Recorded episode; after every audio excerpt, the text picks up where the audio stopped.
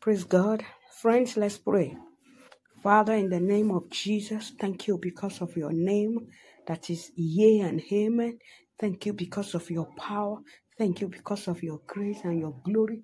You are the King of kings, the Lord of lords, the Lion of the tribe of Judah, the mighty man in battle, the ancient of days. We thank you for another new day. Lord, I'm praying for people of God.